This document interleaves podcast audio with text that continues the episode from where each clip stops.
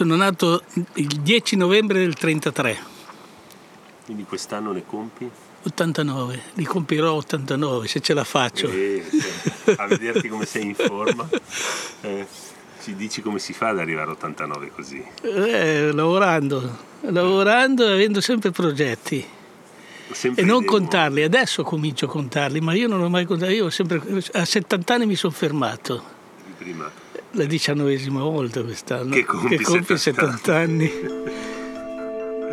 L'uomo che ho davanti si chiama Piero Corte, è nato in Piemonte, nel comune di Borgosesia, ma è cresciuto a Varallo, dove la strada comincia a salire verso il Monte Rosa. Da ragazzino ha fatto la staffetta partigiana ed è per questo che sono venuto a trovarlo, per avere memoria diretta dei giorni della liberazione, del 25 aprile di 77 anni fa.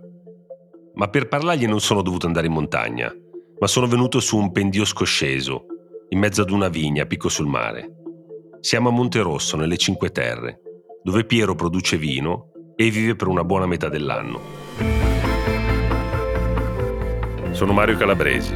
Questo è un podcast di Cora Media. Si chiama Altre Storie.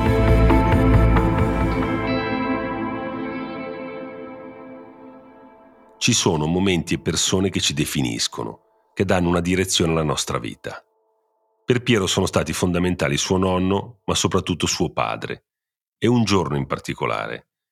Un giorno in cui ha pensato di non essere all'altezza del compito. Un giorno che non ha mai dimenticato. Ma partiamo dall'inizio. Eravamo sei fratelli e mio papà faceva il pescatore, pescatore di fiume.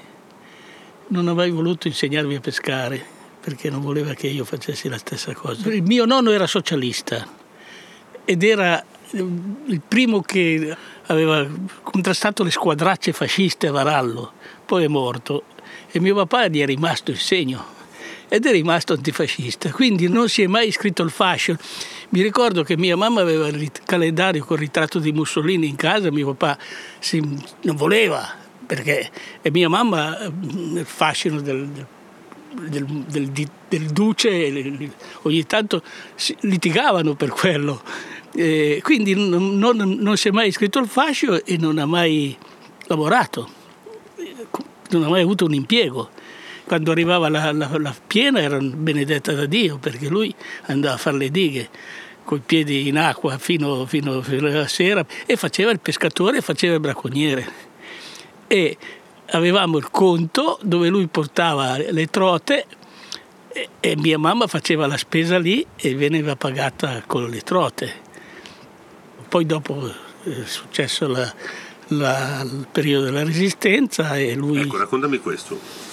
Tuo padre, come dire, fedele alla sua sì, tradizione, sì. al suo pensiero, eh, va in montagna, entra nella resistenza. Ma mio padre era anche alpinista hanno organizzato la, la, il ricovero, dei, l'aiuto dei clandestini. Tutti i prigionieri che scappavano o i, i clandestini si dovevano nascondere in montagna perché erano stufi di fare la guerra. E allora mio papà e altre due o tre guide li hanno organizzati e, e hanno iniziato così. Quindi tuo padre ha cominciato semplicemente aiutando la gente Ai, a scappare. Aiutando la gente a scappare. Da lì passavano? Eh, da lì Valsesia comunicava con Zermatt, era considerata, quella via lì era, era considerata inagibile dai tedeschi e dai fascisti perché eh, bisognava arrivare per nottare a 3600 metri che era il rifugio Ognifetti e poi da lì valicavano il ghiacciaio del Grenz e scendevano a Zermatt i fascisti tedeschi avevano disattivato il rifugio, avevano tolto le, le, porte, le finestre, eccetera, in modo che non fosse agibile, per cui era praticamente considerata impossibile quella via lì. E invece era la via che, che, che loro facevano sicuri. Poi, nella vita del padre di Piero, entra in scena Vincenzo Moscatelli, nome di battagliaccino, che sarà il comandante delle brigate Garibaldi della Valsesia Moscatelli è stato uno dei capi partigiani più noti. Dopo la guerra è stato deputato comunista all'Assemblea Costituente e poi senatore. Per Piero una figura fondamentale della sua infanzia. Moscatelli era il comandante partigiano che era stato liberato l'8 settembre e gli hanno affidato il compito di, di organizzare la resistenza in Valsesia. E Moscatelli era molto intelligente, aveva organizzato la residenza bene, aveva addirittura il cappellano, aveva organizzato molto, molto bene, lui comunista, eh? eh, Morale Moscatelli ha detto a questo gruppo di guardate che adesso voi ormai dovete organizzarvi, se non vi armate, non, non trovate il modo di difendervi, eh, voi sapete che fine fate, per cui io ci penso io, vi fornisco le armi, vi organizzo, eccetera. E così si sono organizzati e è nata la resistenza. Però mio papà era antimilitarista, quindi è riuscito a fare il partigiano in quel modo lì. Aveva, la sua pistola era un'arma da guerra, eh, una pistola bellissima con, con le pallottole, la, la, scatoletta di pallottole che io ho avuto fino a poco tempo fa perché non sapevo cosa farmene. Mio papà è riuscito a fare il partigiano senza mai usarla questa, perché aveva scelto la, la, strada meno violenta di fare la resistenza, che era quella di, di, fare la staffetta. Ed era la strada più pericolosa. Moscatelli a un certo punto aveva una taglia di 100.000 lire, che era una cifra enorme. Era pericolosissima la, la, la faccenda. Se l'avessero saputo in tanti, ci poteva essere qualcuno che, allettato da questa grossa cifra, poteva fare la spia e farlo catturare. Per cui l'unico che conosceva il nascondiglio di Moscatelli era mio papà. Adesso ti dico dove era il nascondiglio. No, lo te lo dico dopo. Il padre di Piero ascoltava ogni sera Radio Londra. Ascoltava quando trasmetteva i messaggi in codice per le forze partigiane. Anche Piero lo faceva di nascosto, in casa e in paese, sapendo che se lo avessero scoperto i fascisti sarebbero stati guai. Piero aveva imparato che quando arrivava un certo messaggio, suo padre, la mattina dopo sarebbe sceso dalla montagna per prendere pacchi di documenti. Ricorda che uno dei messaggi per suo padre recitava La vacca sul binario. Il giorno più drammatico della vita di Piero cominciò proprio quando il padre arrivò in paese per una missione. Ancora oggi si commuove nel raccontarlo. Io avevo 11 anni. 11 anni. E nel 1944 eh, mio papà andava in quest'osteria, gestori antifascisti, dove arrivavano dei documenti, quelli che dovevano poi essere smistati e finire o a Zermatt o a Valdugia, dove c'era il comando di Moscatelli. E qualcuno dice che mio papà è sceso a Varallo, io ero in piazza che giocavo, mi caricano sulla macchina. Chi, chi ti carica sulla macchina? I, i tedeschi. Perché quindi i tedeschi avevano saputo, saputo da, una soffiata... da una soffiata che mio papà era sceso in paese. Hanno preso me in piazza, mi hanno caricato, mi hanno detto portaci dove c'è tuo papà e io era lì mio papà a pochi passi. Tu sapevi dove era? Eh, sapevo, visto? sì, sì, era lì, era lì. Io lì ho portato in un'altra osteria. Dico, intanto così mio papà eh, lo avvisano e scappa. E lui non c'era naturalmente.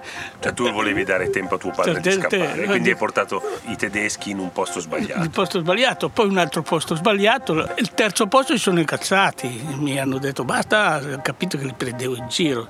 E io ho avuto paura e allora li ho portati lì, in quell'osteria lì dove io credevo che mio papà non ci sarebbe stato più.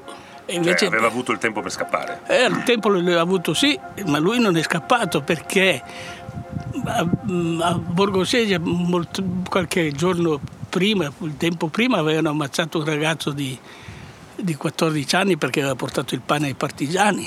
Quindi mio papà probabilmente non, non, se l'è sentita per quello, io non lo so. Cioè tuo padre ha avuto paura che avuto paura. Non, non, l'avessero trovato avrebbero fatto qualcosa a te? Eh, sì, e allora lui è rimasto ad aspettarci sulla porta e allora scaraventano giù dalla macchina a me e portano via mio padre. E quando tu hai visto tuo padre lì come ti sei sentito? Immagino un po'. Mi sono sentito in colpa. Il padre di Piero, di cui non abbiamo ancora mai detto il nome, si chiamava Giovanni Battista ma il nome di battaglia era Tita, venne interrogato duramente per 15 giorni. Piero aveva scoperto dove lo tenevano e ogni giorno aveva cercato, ma senza fortuna, di parlargli. Voleva spiegarsi con suo padre. interrogavano nel, seminterrato delle scuole elementari. Un giorno arrivo su e sento che un fascista dove sono i dieci da fucilare? Eh, sono lì, li sta confessando padre Pinco Pallino, il cappellano dell'attagliamento. Guardo giù e c'era mio papà che stava battendo la mano su una spalla a uno che si disperava. E io, papà, papà, papà, io non ti ho tradito, mio papà mi manda via malamente. E, e papà, vai a casa, vai.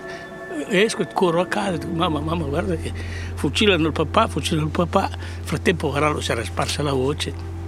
Allora mia mamma ha detto, vabbè, allora se fucilano il papà devono fucilare tutti noi anche.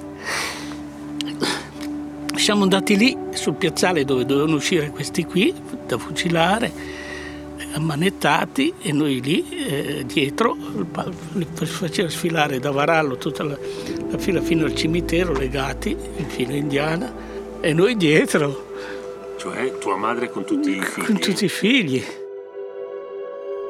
La prima sorella che aveva vent'anni, che poi ha fatto parte del comando partigiano in Valsesia, è svenuta a metà strada, quindi siamo arrivati in cinque davanti lì ai fascisti. E, e poi lì è intervenuto il preosto, era un fatto probabilmente importante un, un padre di sei, venisse fucilato, morale, questi qui hanno accettato di liberare mio padre, ma in cambio hanno prelevato in ostaggio mio fratello. Tuo fratello? Mio fratello, che aveva sei anni più di me, quindi aveva 17 anni, dicendo ti liberiamo ma ti prendiamo il figlio e lo teniamo noi, perciò regolati. E ce lo sono portati via. Mio papà non voleva, è ancora sempre legato lì, eh, gli dà uno spintone questo fascista capitano Venturini. Bastardo, ti stiamo salvando la vita e giù pugni, mio padre. A tuo padre? Sì, giù sanguinava. Perché tuo fratello l'hanno portato via? Subito vestito da fascista. L'hanno portato via. E dove l'hanno portato? Dovevano partire poi per il fronte, li facevano attraversare i campi minati e è saltato su una mina e è rimasto ferito, perso un piede. Sono andato poi a recuperarlo mia mamma con mia sorella nel Veneto a, a Recoaro Terme che erano lì in stanza provvisoriamente in attesa di partire per i fronti. L'hanno portato, l'hanno portato a casa attraversando tutte le vicissitudini per portarlo dalla stazione eh, centrale alla stazione nord, che era quella che poi a Milano, eh, l'hanno caricato su una carriola. E tuo papà, dopo che era stato liberato, era stato portato via tuo fratello, è tornato in montagna? Eh sì, il problema è quello, è lì che io sono entrato in funzione. Ecco, io praticamente sono entrato nella resistenza allora. Mio padre ad un certo punto, per non correre rischi nel caso fosse catturato, usava me. Io, usava te per fare che cosa? Mio papà con la canna da pesca, eccetera, con lo zaino, faceva finta di fare allora si andava in montagna a comprare la toma, andava a portare il sale, in cambio riceveva il formaggio e così via, facendo così con un bambino e il bambino ero io che avevo i documenti nascosti dentro, mi imbottivano di documenti.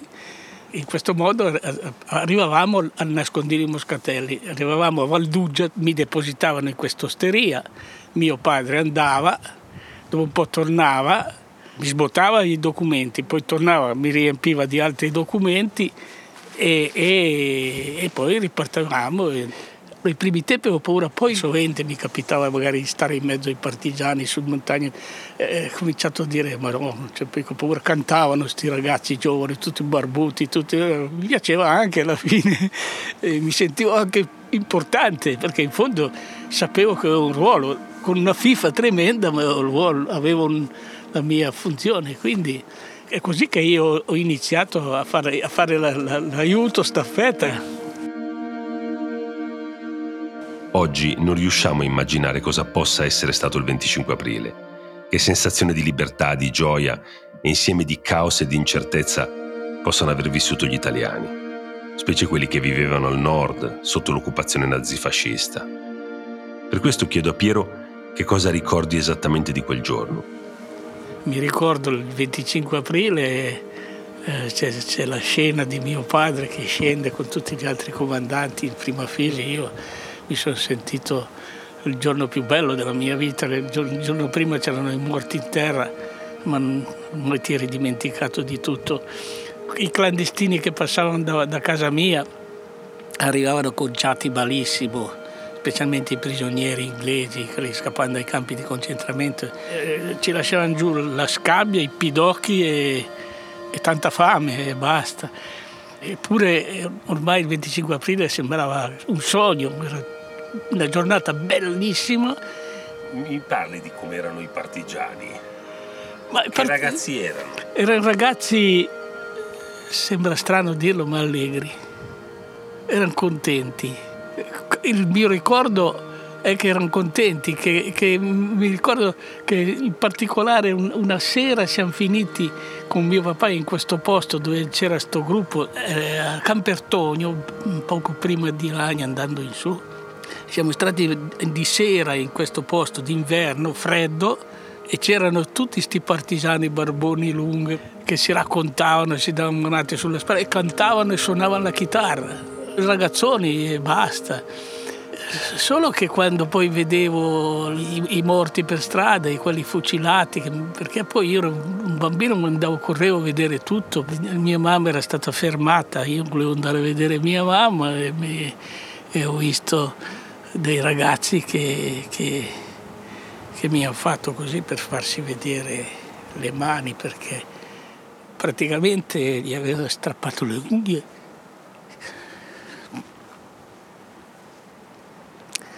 gli occhi che erano come dei fanali e, e quindi sono contato contento dal 25 aprile in poi.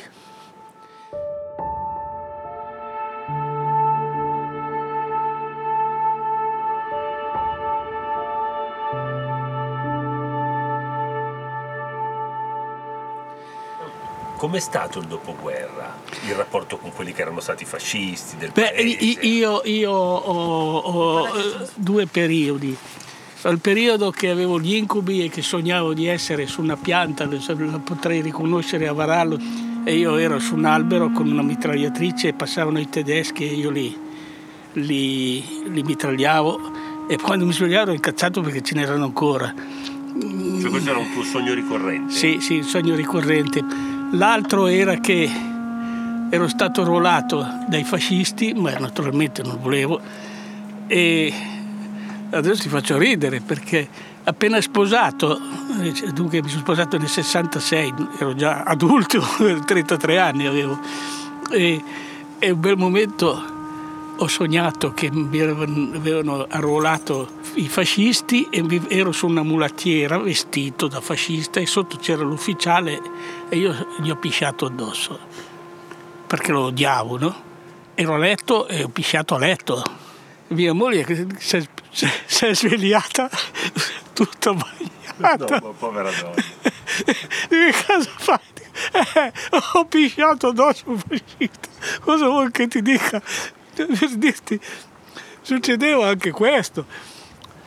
Hai mai più incontrato nessuno? Ho inco- fascisti? Ho, oh, sì, ho incontrato quel fascista lì che aveva picchiato Chi? mio papà. Ah, quello che aveva picchiato tuo padre? Il capitano Venturini, sì. Lo, lo, lo, lo racconto.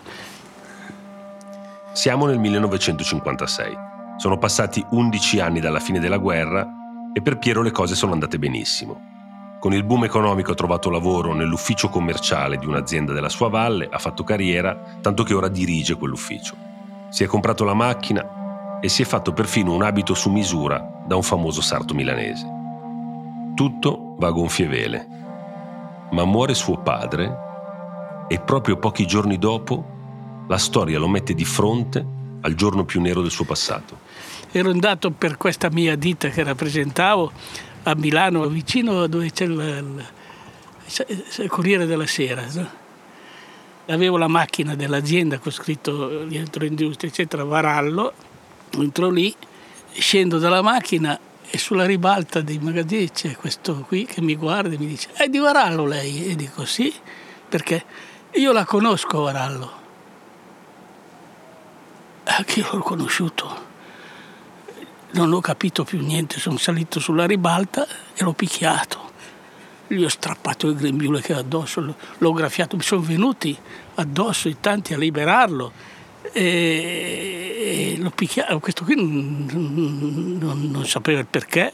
Mi prendono in, in, due, mi portano nell'ufficio di, di sta azienda, non riuscivo neanche a spiegarmi allora richiamano quello lì, come richiamano quello lì, mi rialzo, gli, gli, gli do la seconda razione, mi fermano di nuovo, qualche parola sono riuscito poi a spiegarmi. Morale sono andato in ufficio, eh, subito in ufficio, ho battuto la lettera di dimissione della mia carriera.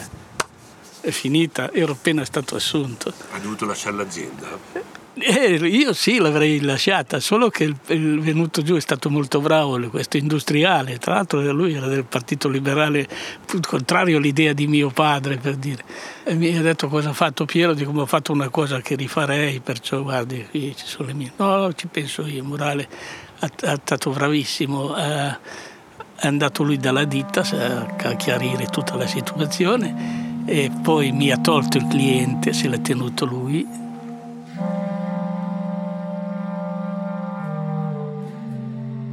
Piero resta in silenzio, guarda il mare, ha gli occhi lucidi. Io non gli faccio nessuna domanda. E poi ricomincia lui a raccontare. Oggi lo rifarei e, e dico a, a, a, tutti non fatelo. Era, era probabilmente per me un momento particolare perché era da poco morto il mio papà e mio papà se ci fosse stato mi avrebbe sicuramente non, non, non sarebbe stato contento. Ho anche capito che insomma, oggi non farei più, ma d'altra parte allora avevo anche bisogno di sfogarmi un po' e l'unico modo era quello. Senti, cosa, vuoi bere un bicchiere di vino? Salute, che, che vino è il tuo? È Cinque Terre. Cinque Terre, Vero. il vitigno è Cinque Terre si chiama? Sono tre. C'è l'Albarola, Bosco e Vermentino, in, in proporzioni uguali. Quanto Re, parte dell'anno passi qui a Monterosso? Tanto, metà a metà. Ora lo andavo volentieri ad estate per, per, andare in montagna, andavo nel rifugio, la via dei partigiani, facevo quella lì per andare a Zermatt, la montagna già da, da qualche anno che non, non mi divertivo più. Perché le seggiovie non mi piacciono, andavo su con le pelli di foca, eccetera, e poi è faticoso e a un certo punto non ce la facevo più. Ho, ho, ho risolto un po' il problema facendo un po' di parapendio. Parapendio? L'ho, l'ho, l'ho iniziato a 80 anni. Cioè, a 80 anni hai iniziato il parapendio? Sì, sì. È bello? È stupendo, è incantevole, non scenderei più, sto bene là io. Nell'aria? Ah, una meraviglia, è indescrivibile. Poi forse sarà che io ho sempre avuto tanta paura da piccolo, ho ancora bisogno di qualche emozione forte. E allora certe volte quando rischi, che una volta andavamo contro quella montagna là, eh, e almeno finalmente eh, poi passa e stai bene.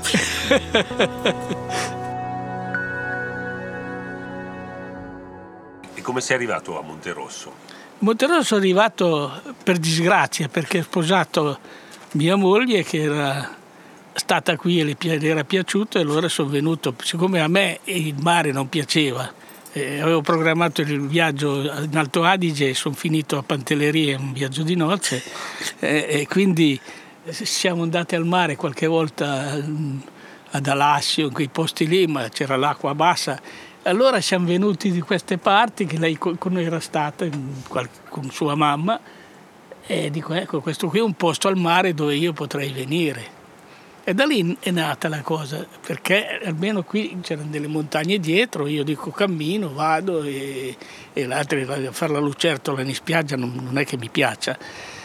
Eh, qui a Boli erano in spiaggia, io in montagna stavamo benissimo. E quindi così, da lì è nato il fatto che io volevo anche avere qualcosa di mio, eh, fare il, il, il, contadino, avere la terra dove tu sai che non hai bisogno di nient'altro. Eh, guardato, guardato, c'è il posto più bello di Monterosso è questo. E che la tua vigna è a picco sul mare. Eh sì, è per quello che l'ho presa. È una vigna meravigliosa fatta di terrazze a picco sul mare, da cui si vedono Monte Rosso e Punta Mesco, e da cui nascono solo 1200 bottiglie l'anno. È una viticoltura eroica, fatta tutta a mano. Ma quando arrivo, oltre alla pendenza, al vento e alla vista mozzafiato, a colpirmi è una musica. Qui c'è la tua musica. Questa è la mia. cioè c'è sempre la musica classica in vigna? Eh, Mozart, eh, oggi, oggi, è festa, allora no. Se no io metto Mozart sempre, giorno e notte. Giorno e notte c'è Mozart nelle tue sì, vigne? Basso. Perché? Perché eh, è uno studio del professor Mancuso. Sì. Famoso, eh, conosco. tutto il mondo. Sì, sì. Ecco, ha scoperto che eh, la musica faceva bene alle piante, facendo esperimenti, mettevano capannoni con barbatelle, con la musica, un altro senza e hanno visto con, quelle, con la musica. Poi da lì hanno continuato anche con, con altri ricercatori e hanno scoperto che la musica di Mozart emette le stesse onde sonore che emettono i, i, come richiamo sessuale gli insetti mettendo Mozart gli insetti non prolificano più. Fantastico. Due eh, piccioni con una fava. Eh, eh, eh, cioè, quindi, quindi, in questo pezzo di paradiso, sopra il golfo, sopra Monterosso, da 30 anni giorno e notte c'è la musica sì, sì, di Mozart. Sì, Meraviglioso.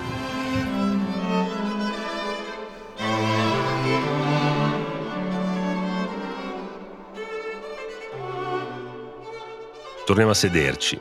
Si mette a tagliare un salame, tira fuori della focaccia. Io gli chiedo quale consideri il giorno più bello della sua lunga vita. Prima mi dice il matrimonio, poi il giorno in cui è nata sua figlia, poi il giorno in cui ha piantato un melograno perché è nata la nipote Olimpia. Ma poi si ferma e dice no, e torna ancora a suo padre. E mentre mi risponde si commuove di nuovo. Il giorno più bello della mia vita è quando ho saputo che mio papà ha soccorso un fascista. Il libro del, di Panza, Il sangue dei vinti. Passo davanti al libraio, Varallo, e c'è questo libro con una fotografia di copertina e io di colpo mi vedo la scena io l'avevo rimossa questa scena. Era la scena di quando i ragazzi partigiani sono scesi a liberare Milano. Varallo era sprovvista, allora non c'era carabinieri, non c'era niente. Hanno lasciato mio papà che era vecchio, 39 anni, poverino, ma era vecchio. Tutti gli altri ragazzi di 15, 18, 20, 22 anni, 25 anni sono andati a, a liberare Milano. E Moscatelli ha detto a mio papà, tu stai a Varallo a controllare in modo che non ci sia esagerazione di rese dei conti. Cosa è successo? Che al 5 maggio c'era una, una fila di fascisti catturati che avevano buttato via l'abito militare, avevano raffazzonato abiti borghesi in qualche modo, erano tutti lì all'agonia in piazza Vittorio. Dietro questi qui, questa fila c'era un camion con su delle ragazze che erano quelle che avevano avuto qualche flirt con qualche fascista, che le ragazze antifasciste le tosavano sul camion, gli tagliavano i capelli e le graffiavano anche apposta col, con le forbici. E io,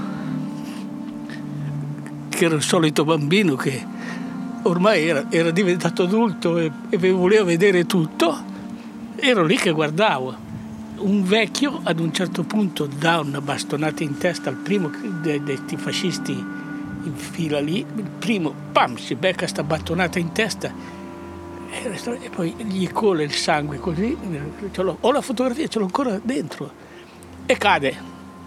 Io scappo, scappo, dico ma io era finita ormai, era, ero allegro cinque giorni prima per la liberazione e adesso eh, non è cambiato niente, è ancora come prima, anzi, e noi siamo come loro. Avevo dimenticato, vedo sto vedo sta scena, scendo, vado giù, c'era il bar tipo commercio a Varallo, ed era lì Barbano che è lo storico di Varallo. Dico, ma senti, insomma, ma che fine ha fatto quel fascista che aveva preso sta bastonata in testa, che era mi era rimasto impresso? Ma niente, è venuto giù tuo papà con una balilla L'ha caricato e l'ha portato all'ospedale. Mio papà era morto. Ma... È stato il giorno più bello. Più bello. E io dico, con tutto quello che ha visto, è stato interrogato, sappiamo, per 15 giorni alle scuole dove lo tenevano. Gli hanno portato via un figlio, è tornato senza piede, la moglie è fermata, eccetera. E lui, il, il 5 maggio del 45, è andato a soccorrere sto fascista che era stato bastonato. Il più bel regalo che, che potevo avere quello.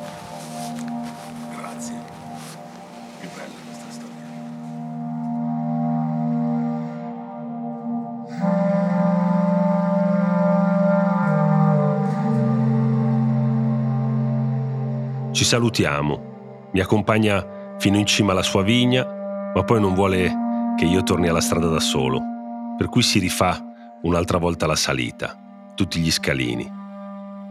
Io parto, ma quando arrivo a fare benzina sull'autostrada all'autogrill, trovo un messaggio su WhatsApp. Me l'ha mandato sua figlia Marianna. E così scopro che mancava un pezzo della storia. Scusa Mario il vocale, perdonami, mi ha chiamato apposta il mio papà per dirmi questo, che si è dimenticato di dirti una cosa che ti ha detto, poi te la dirò dopo, dov'è il nascondiglio di Moscatelli. Dopo la guerra eh, lui ha chiesto a un partigiano ma qual era il nascondiglio di Moscatelli e lui ha detto ti porto a vederlo ed era nella chiesa di Valduggia quindi l'inciso di mio papà che è eh, Moscatelli comunista aveva il proprio nascondiglio nell'altare della chiesa di Valduggia. Te lo dico per onore di cronaca, mi ha chiamato apposta per dirmelo. Ciao ciao, buon viaggio, a presto, ciao. Altre storie, una serie di Mario Calabresi prodotta da Cora Media. La cura editoriale di Sabrina Tinelli, il sound design di Luca Micheli, la producer è Valentina Meli, le registrazioni e la finalizzazione sono di Guido Bertolotti.